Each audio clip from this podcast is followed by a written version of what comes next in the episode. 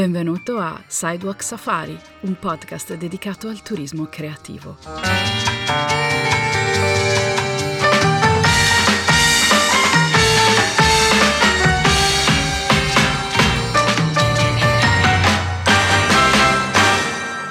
Un audiospazio ricco di attività divertenti da fare nell'Outernet, che non si trova ai confini della realtà, si tratta semplicemente del mondo al di fuori di Internet. Al microfono la vostra avventuriera Kimberly McKean. Benvenuto all'inizio ufficiale di Sidewalk Safari. In vista alle prossime avventure insieme, questo è il primo episodio dedicato alla documentazione delle nostre future esplorazioni urbane, in cui parlerò delle diverse metodologie di raccolte dati, mentre nella puntata successiva passeremo alla documentazione fotografica. L'obiettivo di Sidewalk Safari è giocare con la propria città per vivere un'esperienza di turismo attivo, consapevole e ludico attraverso le missioni creative che ci poniamo. L'azione principale che ci permette di sperimentare una o più missioni è la documentazione dell'esplorazione attraverso la raccolta di scritti, fotografie, disegni o scrapbooking. Sidewalk Safari, inoltre, è un'esperienza che può essere pensata a tre fasi.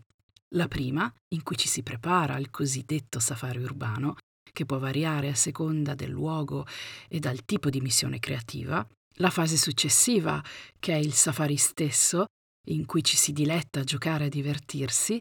La terza e fase conclusiva è il post-safari, in cui si è impegnati a completare le missioni o a dedicarsi a conseguenti riflessioni e, nel caso delle derive psicogeografiche, a confrontarsi tra partecipanti. Ci concentreremo sulle seguenti metodologie di documentazione, come il diario di viaggio o di bordo, il tracking, il tracciamento dei dati, comune al mondo del bullet journaling, che si avvale di una tecnica chiamata data visualization, che consiste nella stesura estetico-visuale dei dati, includendo anche il mapping, ossia le mappe visuali, e lo scrapbooking, una specie di albo fotografico artistico. Dunque, il taccuino si rivela come un contenitore per le nostre esperienze. Entriamo nello specifico delle metodologie di documentazione appena citati partendo dal diario. Il più conosciuto e comune è un supporto materiale dove possono essere annotati appunti frammentati, eh, diventando un laboratorio di riflessione in cui scriversi avvenimenti personali ed avere l'opportunità di analizzare il proprio colloquio interiore, ossia fare un'indagine su se stessi. Un esempio è il mm, flusso di coscienza eh, ricorrente nelle passeggiate flaneur, di cui vi mm, parlerò più avanti eh, nel libro gioco. Nel diario, come quelli di bordo, che hanno sempre sostenuto gli esploratori a registrare le proprie imprese, si mescolano punti di vista, punti storici, geografici, paesaggistici e viene riportato ciò che accade. Diventa la chiave che ci permette di usufruire della nostra consapevolezza situazionale, cioè di vivere intenzionalmente e consapevolmente la nostra esplorazione. Ciò significa accedere ad un livello superiore di consapevolezza in cui guardare vuol dire veramente vedere, ascoltare vuol dire veramente sentire. Se vogliamo essere poetici, potremmo riassumerla in una sorta di romanticismo esistenziale. Michele Marziani ha scritto un bellissimo libro intitolato Scrivere di sé, pubblicato da editrice bibliografica, e sostiene che scrivere è esattamente come guidare di notte. Tu vedi solo quello che c'è davanti a te, ma così facendo farai un viaggio intero. Un esempio di diario di sensazioni e di istanti espressa in forma sintetica è sicuramente Il mestiere di vivere di Cesare Pavese, dove il tempo della scrittura e il tempo della vita coincidono. Alcuni contenuti all'interno di quest'opera possono essere classificati tra una scrittura work in progress, riflessioni intime sul sé di Pavese, descrizioni di luoghi frequentati ed abitati, considerazioni etimologiche, citazioni di libri e scrittori, autori classici o stranieri, citazioni di titoli e diversi. Tutte tematiche simili ai pensieri, indizi, scoperte e ricordi work in progress che ritroveremo anche noi nelle nostre esplorazioni. Tra le metodologie di raccolte dati Un altro importante per Sidewalk Safari è il tracking e ne useremo di diversi. Il tracciamento dati è uno strumento usatissimo nel bullet journaling e sono praticamente forma di data visualization, ossia visualizzazioni di dati stesi in modo creativo, utili per um, farci comprendere immediatamente concetti, tipo, um, per intenderci, eh, infografiche più dettagliate. Se avete usato il PDF gioco gratuito nel um, prequel, lo avete già sperimentato inconsapevolmente. Un salto indietro per chi non conoscesse il Bullet Journal. È un metodo di pianificazione inventato da Ryder Carroll un disegnatore che soffriva di un disturbo dell'attenzione che negli anni 90 sviluppò una raccolta di sistemi dedicati ai promemoria, ad un insieme di liste, di cose da fare, di obiettivi da raggiungere, raggruppandole in un unico taccuino. Tale nome prende spunto dal metodo principale di utilizzo, cioè il bullet point, la suddivisione delle tasks, cioè compiti, a punti può essere personalizzato in molteplici modi, adattandosi così a come meglio funziona e serve per noi, ma negli anni si è espanso nella sua versione più creativa, sfociando in nuove idee e stili, per cui è pur conosciuto. Questa evoluzione artistica è causa di confusione e del distacco dal suo concetto originale, ossia che in primis sia un fenomenale ed infallibile metodo organizzativo che può contenere varie tipologie di tracciamento, da quello finanziario a quello di benessere fisico o al mentale self-care, eccetera, ma la sua versatilità gli permette di essere anche diario, diario di meditazione ed un prezioso strumento di art therapy. Perché comprendere il bullet journal nell'Universal Sidewalk Safari?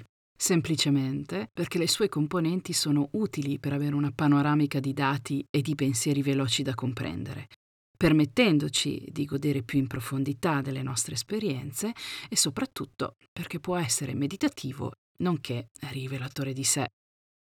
Parliamone assieme a Federica Frezza, meglio conosciuta come Prismatic 310, voce del podcast di True Crime sempre in ascesa Bouquet of Madness, detto anche BOM. Se invece amate i misteri inquieti e curiosi, consigliamo Acufeni, è youtuber, è scrittrice, ma soprattutto my true friend e condividiamo diverse passioni e oserei dire anche ossessioni insieme. Benvenuta Fede. Ciao Kim, è un onore. Welcome, ospite ufficiale della premiere di Sidewalk Safari. Uno dei grandi amori che ci accomuna è appunto l'argomento principale della puntata, taccuini e raccolta dati. Difatti, nel tuo canale YouTube, Prismatic 310, c'è uno showcase di video dedicati al bullet journal e mi domando se sono una specie di rubrica. Ah, sono dei video dedicati, in realtà è qualche mese che ho perso, ho perso il passo, ma lo riprendo. Ehm, proprio dedicato solo al bullet journal e il grande vantaggio rispetto a tutti gli altri video è che visto che mi si vedono solo le mani, non mi devo truccare. tu sai che io scindo i due approcci di metodo bullet journal, quello più tecnico e quello più artistico. Il tuo mi sembra un po' un ibrido. Come, mm, come definiresti il tuo stile? Ma allora, intanto la premessa che mi sento di fare è che bullet journal secondo me è una definizione un po' raffinata per quello che faccio io, eh, perché mh, mm, credo che tutto sia partito da due mh, mhmm, cose del mio passato, diciamo, che si coagulano in quello che sono adesso i miei bullet journal. La prima di queste due cose a livello temporale è quando ero piccola e viaggiavo con mia mamma. E, ehm, il punto è che lei accompagnava gruppi di ragazzi eh, in Inghilterra, insomma, faceva l'insegnante accompagnatrice, sai, per quei viaggi estivi. E in quell'occasione lì lei mi ha introdotto al- allo scrapbooking, ma proprio nudo e crudo, per cui si trattava di conservare, non lo so, i biglietti di un posto, eh, il sacchetto di un altro, eh, i volantini, cose di questo genere. E, e poi appiccicarlo giorno per giorno. E quello che mi affascinava era l'elemento mnemonico della cosa. E ho una memoria che funziona in sequenza, quindi se riesco ad avere un punto fisso, poi riesco a ricordarmi cosa è successo prima e dopo. Cioè questo è il modo in cui memorizzo gli eventi. Anche il mio diario di scuola era diventato così, un- per ogni giorno c'era un mini riassunto di quello che, che avevo fatto, di cosa fosse successo quel giorno lì. E, ehm, quindi quando ho scoperto l'esistenza di questo meraviglioso universo dei bullet journal, in realtà è questa modalità qua che si è fatta avanti, quindi uh, a me piace appunto fare un riassunto della giornata, anche quando magari su 31 giorni ce ne sono 29 tutti uguali, uno così così e uno molto bello. Uno scrapbooking evoluto, involuto in bullet journal, un, un tracking della memoria. Per, per, quanto riguarda lo stile, tipo palette, spread, eccetera, mm, come ti organizzi? Sapendo di dover accomodare fondamentalmente questo elemento, mh, mm, decido che è il momento non so, di scegliere la palette o cose di questo genere, di solito prima faccio una ricerca su Pinterest con il mese per vedere se c'è un qualche tema, una, un quadro colore, insomma, che, che mi ispira. Ci sono invece dei mesi in cui mi viene voglia di celebrare qualcosa che amo molto, che sia un film, un libro, un fumetto, quello che è, e allora vado diretta a cercare illustrazioni di quel tipo lì e se ho il tempo di farlo è, è molto più stimolante perché non trovo di solito. Grazie all'esempio di Federica puoi capire quanto il bullet journal diario può essere modellato a livelli estremi dei nostri interessi e mettere ordine alle sfaccettature delle proprie ricerche. Diventa raccoglitore di ricordi, delinea le nostre curiosità, ciò che ci stupisce, ciò che ci affascina, ciò che cattura la nostra attenzione o che vorremmo sapere di noi stessi. Pensate a un diario di bordo, tracciava le condizioni meteorologiche e contemporaneamente raccoglieva i fatti che succedevano tutti i giorni sulla nave. Non dimenticare nemmeno le descrizioni di Verne nel giro del mondo in 80 giorni o in 20.000 leghe sotto i mari. A livello ludico, anche noi nelle nostre esplorazioni possiamo giocare su diversi piani. Una passeggiata surrealista, delle osservazioni psicogeografiche, riflessioni postume dopo una camminata flaneur. Credo che la freccia, come dire, del mio bullet journaling vada in senso inverso rispetto a quello per cui è nato. Cioè, se il bullet journal nasce per programmare, nel mio caso no, serve a registrare quello che è già successo, quindi quando scelgo uno spread per il mese entrante è proprio solo puramente estetico e non sempre necessariamente si sposa con il mese, tipo vabbè c'è quello di ottobre che non posso fare a meno di fare un pochino spooky, però mm, per il resto è proprio così a, a, sentimento che cosa mi va di disegnare di più o cosa me la sento di tentare di disegnare di più. Ci sono vari stili di bullet journal e di diari, minimalisti, un po' la giapponese, oppure quelli estremamente artistici e caotici, le modalità introspettive, quei quaderni di Lee Crutchley, gli scritti trascendentali, le poesie di Whitman. Credo che sia da una parte il tentativo di combattere tipo l'entropia dell'universo, il caos che ci circonda, no? L'idea di poterlo mettere tutto in ordine in un bullet journal mi consola. Dall'altra, una delle boh, armi a doppio taglio, se vuoi, della fantasia, non so se della mia o in generale, ma insomma, ho spesso paura di farmi film, no? Quindi penso, beh, se produco un registro nel quale si veda, non so, l'evolversi di determinate situazioni, nel quale, um, per esempio, venga segnata la mia catastrofica relazione con il sonno o cose di questo genere, eh, magari sono in grado di vincere qualcosa in modo più obiettivo che se lo facessi solo a sentimento, perché sennò a sentimento appunto io mi faccio i film, decido che le cose stanno in un modo, invece no. E, ehm, e invece secondo me appunto il bullet journal sta lì a farmi vedere no, le cose sono andate così. Tenere un bullet journal personale di viaggio è una forma meditativa o una scusa per stare insieme con i propri pensieri o entrare in sintonia con la propria creatività? Se riesco a, ad avere il tempo di farlo con calma, e di godermela, sì, è decisamente un momento quasi di meditazione. Ecco poi specialmente se ci sono stati dei momenti estremi, che siano in positivo o in negativo durante il mese, riesaminarli è come chiudere t- tutti i libri che hai letto ultimamente e rimetterli sugli scaffali, no? E decidi dove metterli, come archiviarli e decidi una volta per tutte se ti sono piaciuti o no. Ehm, quindi penso che sia un'operazione piuttosto fondamentale perché sennò rischi di lasciarti alle spalle tutti questi ieri che dopo un po' si somigliano tutti e, ed è un peccato che vadano persi in questa specie di nebbia senza forma. Però devo dire che una delle cose che amo di più del bullet journal è la scusa che mi hai dato tu fondamentalmente per farlo. Forse le due cose sono partite insieme, e le commission, cioè quando sono stata uno dei, cos'erano, cinque i mm, prototipi, ecco, cinque prototipi furono dati ai figli dell'uomo. e uno era il mio.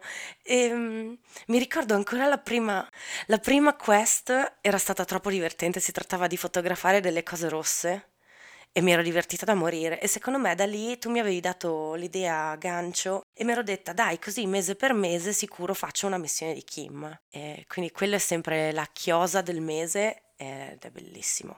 Che taccuino usi per il tuo bullet journal o il tuo bullet journal di viaggio? Sono due o tre anni, secondo me, che come bullet journal uso quello di Tiger, che non è il più spesso del mondo.